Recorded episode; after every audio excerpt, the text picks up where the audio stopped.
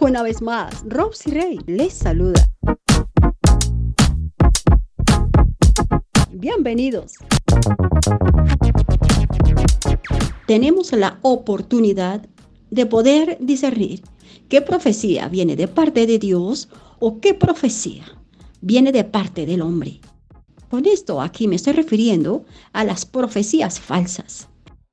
Es grandioso saber, saber que de parte de Dios tenemos el discernimiento para saber entender qué cosas vienen de Él y cuáles son aquellas cosas que no vienen de parte de Dios. Toda profecía que venga de parte de Dios, no la menospreciamos, porque son vida para nuestra vida, son vida para nuestra alma, para nuestro ser. Y cuánto necesitamos ahora para estos tiempos estar atentos a las instrucciones, a la voz de Dios. Todo lo bueno que venga de Él, no lo menospreciemos. Sea bienvenido para nuestras vidas. Sean bienvenidas esas preciosas profecías que están escritas en su palabra desde el inicio del mundo. No todas las profecías, quiero que sepas, vienen de parte de Dios. ¿Ok? Vas a tener mucho, mucho cuidado en este punto que te menciono. No todas las profecías vienen de parte de Dios. El Señor nos dice en su palabra que Satanás se viste como un ángel de luz. Nos quiere hacer ver cosas que vienen de parte de Dios, pero mentiras que no. Satanás es experto en imitar a Dios en todo. Por eso es que es muy importante tener el discernimiento de Dios. ¿Qué profecía es falsa y cuál profecía es verdadera? Inevitablemente estamos viviendo en un mundo donde abundan profecías mentirosas, profetas falsos. He tenido que enfrentar ese tipo de cosas que me han profetizado que no venían de parte de Dios. En esto debemos de tener demasiado cuidado, mucho, mucho cuidado. Así que por experiencia, mi amigo, yo te digo estas cosas. Y qué bonito es cuando tú tienes ese conocimiento de la palabra de Dios para confrontar esa situación. Por eso es que mis videos siempre enfatizo que no descuiden el estudio de la palabra de Dios, que no descuiden la oración a Dios todo el tiempo. La mejor manera, amigo, de actuar ante profetas falsos es romper esa profecía falsa basándote a las escrituras, a la palabra de Dios. Así tú callas la ignorancia de aquellas personas. Así tú desbaratas, destruyes todo trabajo diabólico que el enemigo ha querido planear y hacer contra tu vida, contra mi vida. Cuando nosotros mantenemos conectados con Dios, cuando andamos bajo el poder del Espíritu Santo, no hay profecía falsa que nos derrumbe, sino todo al contrario. Tenemos bases, recursos para confrontar a cualquier persona a usar el propio nombre de Dios para venir a intimidarnos con sus profecías mentirosas. Así que la mejor manera de actuar ante profetas falsos es ser crítico y muy escéptico. ¿Ok? Esto sí te lo aconsejo. Es importante investigar y verificar sus afirmaciones. Es importante, es importante que tú hagas una investigación sobre las afirmaciones de aquel profeta falso antes de aceptarlas como verdaderas. Ten mucho cuidado, por favor, mucho cuidado. Puedes buscar información en fuentes confiables y consultar, consultar, acudir a tu pastor de confianza, por ejemplo, buscar respuestas de parte de Dios, mi amigo. No entiendo por qué tanta gente, a ver, son como tan perezosas, de verdad, por decirlo de esta forma. Son como tan perezosas para orar, hablar con Dios. Esa activación tan grande es que aunque no lo vemos, Él sí nos ve. que aunque no escuchamos su voz así literal como escuchas la mía, Él sí nos escucha a nosotros. Y Él nos habla a su forma y a su manera. Y es importante discernir entre las profecías genuinas y las falsas. Ahora, ¿qué otra forma, otra manera útil nos podría ayudar para poder investigar hacia ese profeta falso que nos está aquí hablando cosas que a ver? como que no le vemos ni un sentido. Verificar si el profeta falso ha hecho predicciones o afirmaciones falsas en el pasado, por ejemplo. Si es así, entonces es probable que sus nuevas afirmaciones también sean falsas. Si este profeta anteriormente, años atrás, fue a otras personas y les dijo cantidad de basura, y nunca se cumplieron, pues sencillamente podemos entender que ahora en el presente lo que te digan a ti o me digan a mí también son falsas. De pronto ellos lo hacen por porque tal vez van detrás de algo, ¿no? De pronto por ser admirados, aplaudidos, uh, o sencillamente por sacar dinero, que de eso sí está lleno el mundo, por sacar dinero, con la fe de otros, con las necesidades de otros, con los problemas de otros. También es importante que analicemos sus motivaciones, incluso políticas. Así que trata de analizar si el profeta falso tiene algún tipo de beneficio personal en las afirmaciones que hace. No te dejes llevar por la emoción, ten mucho cuidado, porque los profetas falsos a menudo apelan a las emociones de las personas para ganar seguidores. ¿Cómo la ves? Eso es así. Qué triste, ¿verdad? Así que trata de ser objetivo. Tratemos de ser objetivos ante esta realidad y no te dejes llevar por las emociones. Estoy segura, mi amigo, mi amiga, que esto te ayudará a tener una perspectiva más amplia y objetiva te lo digo porque lo he practicado, lo he vivido. No te dejes engañar por promesas por ahí vacías o afirmaciones sin ningún fundamento.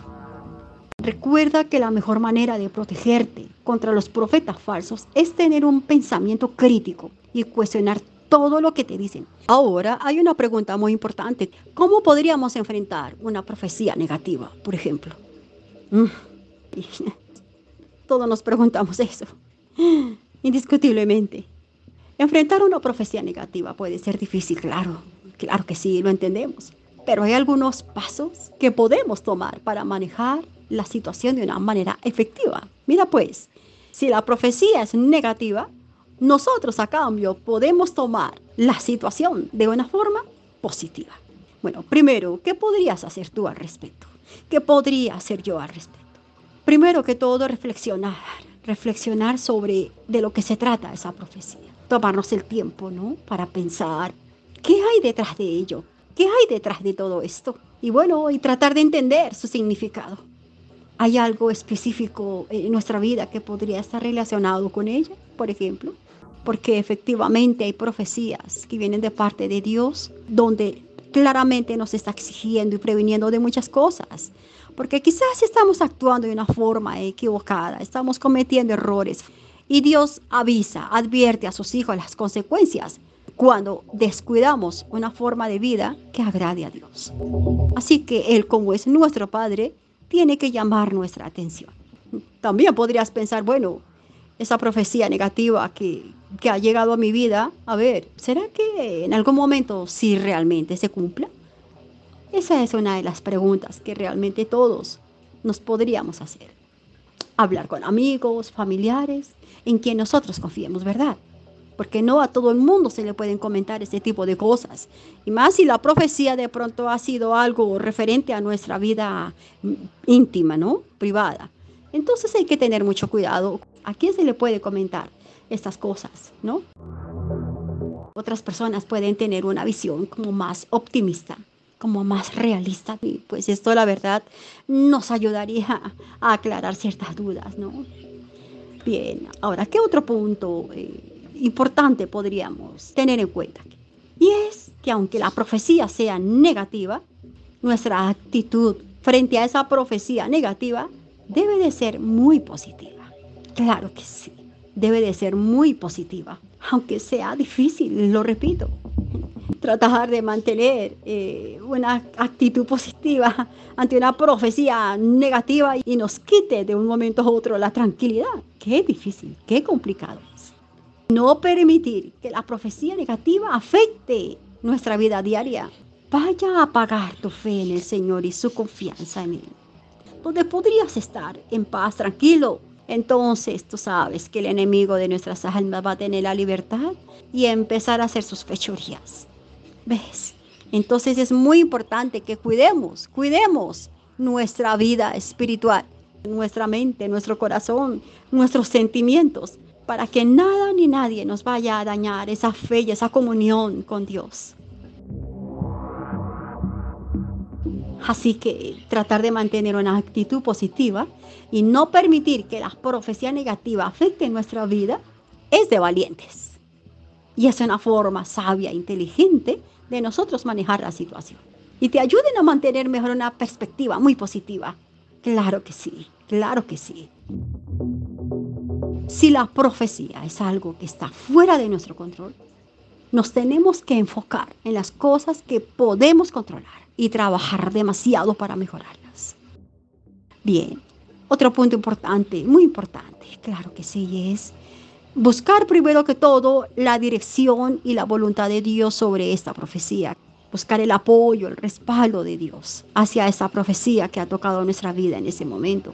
Así que si buscamos apoyo en Él, también podríamos buscar apoyo en otra persona que veamos que Dios la puede usar para hablar a nuestra vida. Hola amigos, ¿qué tal? Bendiciones para todos. Quiero hacer una pauta en ese momento. Primero que todo, agradecer a Dios infinitamente y a ustedes por el apoyo y el respaldo que están dando a estos podcasts. Muchas gracias. Puedo darme cuenta cuánto ha bendecido sus vidas estas reflexiones. Me motiva para continuar porque ese es el propósito. Quiero comentarles que estos podcasts yo los estoy editando y los estoy subiendo a mi canal de YouTube. Así que todos están cordialmente invitados para que vayan y visiten mi canal. En la descripción yo les estaré dejando el enlace para que los lleve hasta allí. Y finalmente les quiero animar para que sigan compartiendo estos podcasts y también los videos de YouTube a tanta gente que anda tan sedienta de Dios. Sé tú un canal de bendición para todos ellos. Y bueno, no siendo más por el momento, les dejo para que se sigan edificando por medio de la reflexión que ustedes en este momento están escuchando o que posiblemente estén en YouTube. Muchas gracias, bendiciones un abrazo para todos. No todas las profecías se cumplen. ¿Por qué? Quiero ser clara en esto. Porque primero, si no es una profecía que viene de parte de Dios, Dios puede impedir que cualquier cosa mala vaya a tocar nuestra vida, a tocar nuestro hogar, nuestra familia. ¿Ves? ¿Por qué? Porque Dios cuida de los suyos. Dios puede abortar esto. Toda profecía que no venga de Dios, el Señor se hace a cargo. Él tiene el poder, totalmente el poder para destruir cualquier cosa que nos vaya a hacer daño. Es más, también Él nos ha dado en el nombre de Jesús ese poder, claro que sí, de influir en nuestro propio futuro. Dice en la palabra de Dios que las palabras tienen poder. Así que si tú hablas cosas positivas sobre tu vida, así te hayan dado una profecía negativa que no era de parte de Dios, con tus palabras positivas en el nombre de Jesús, puedes destruir todo lo malo que venga en camino para ti.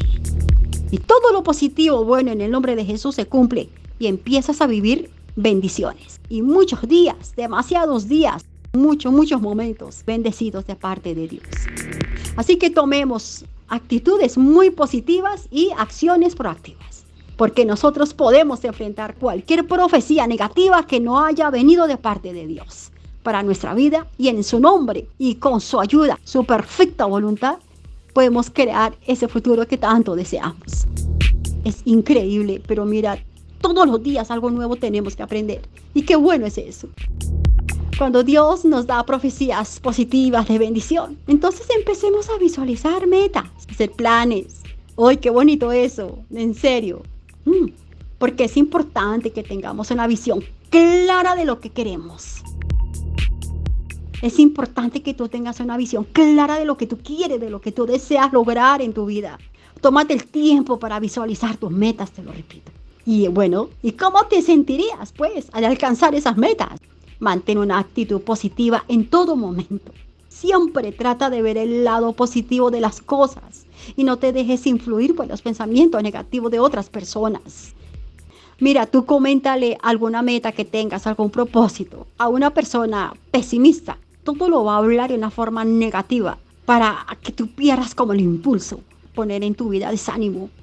A eso se dedican a opacar el sueño de otros, a destruir las metas y propósitos de otras personas.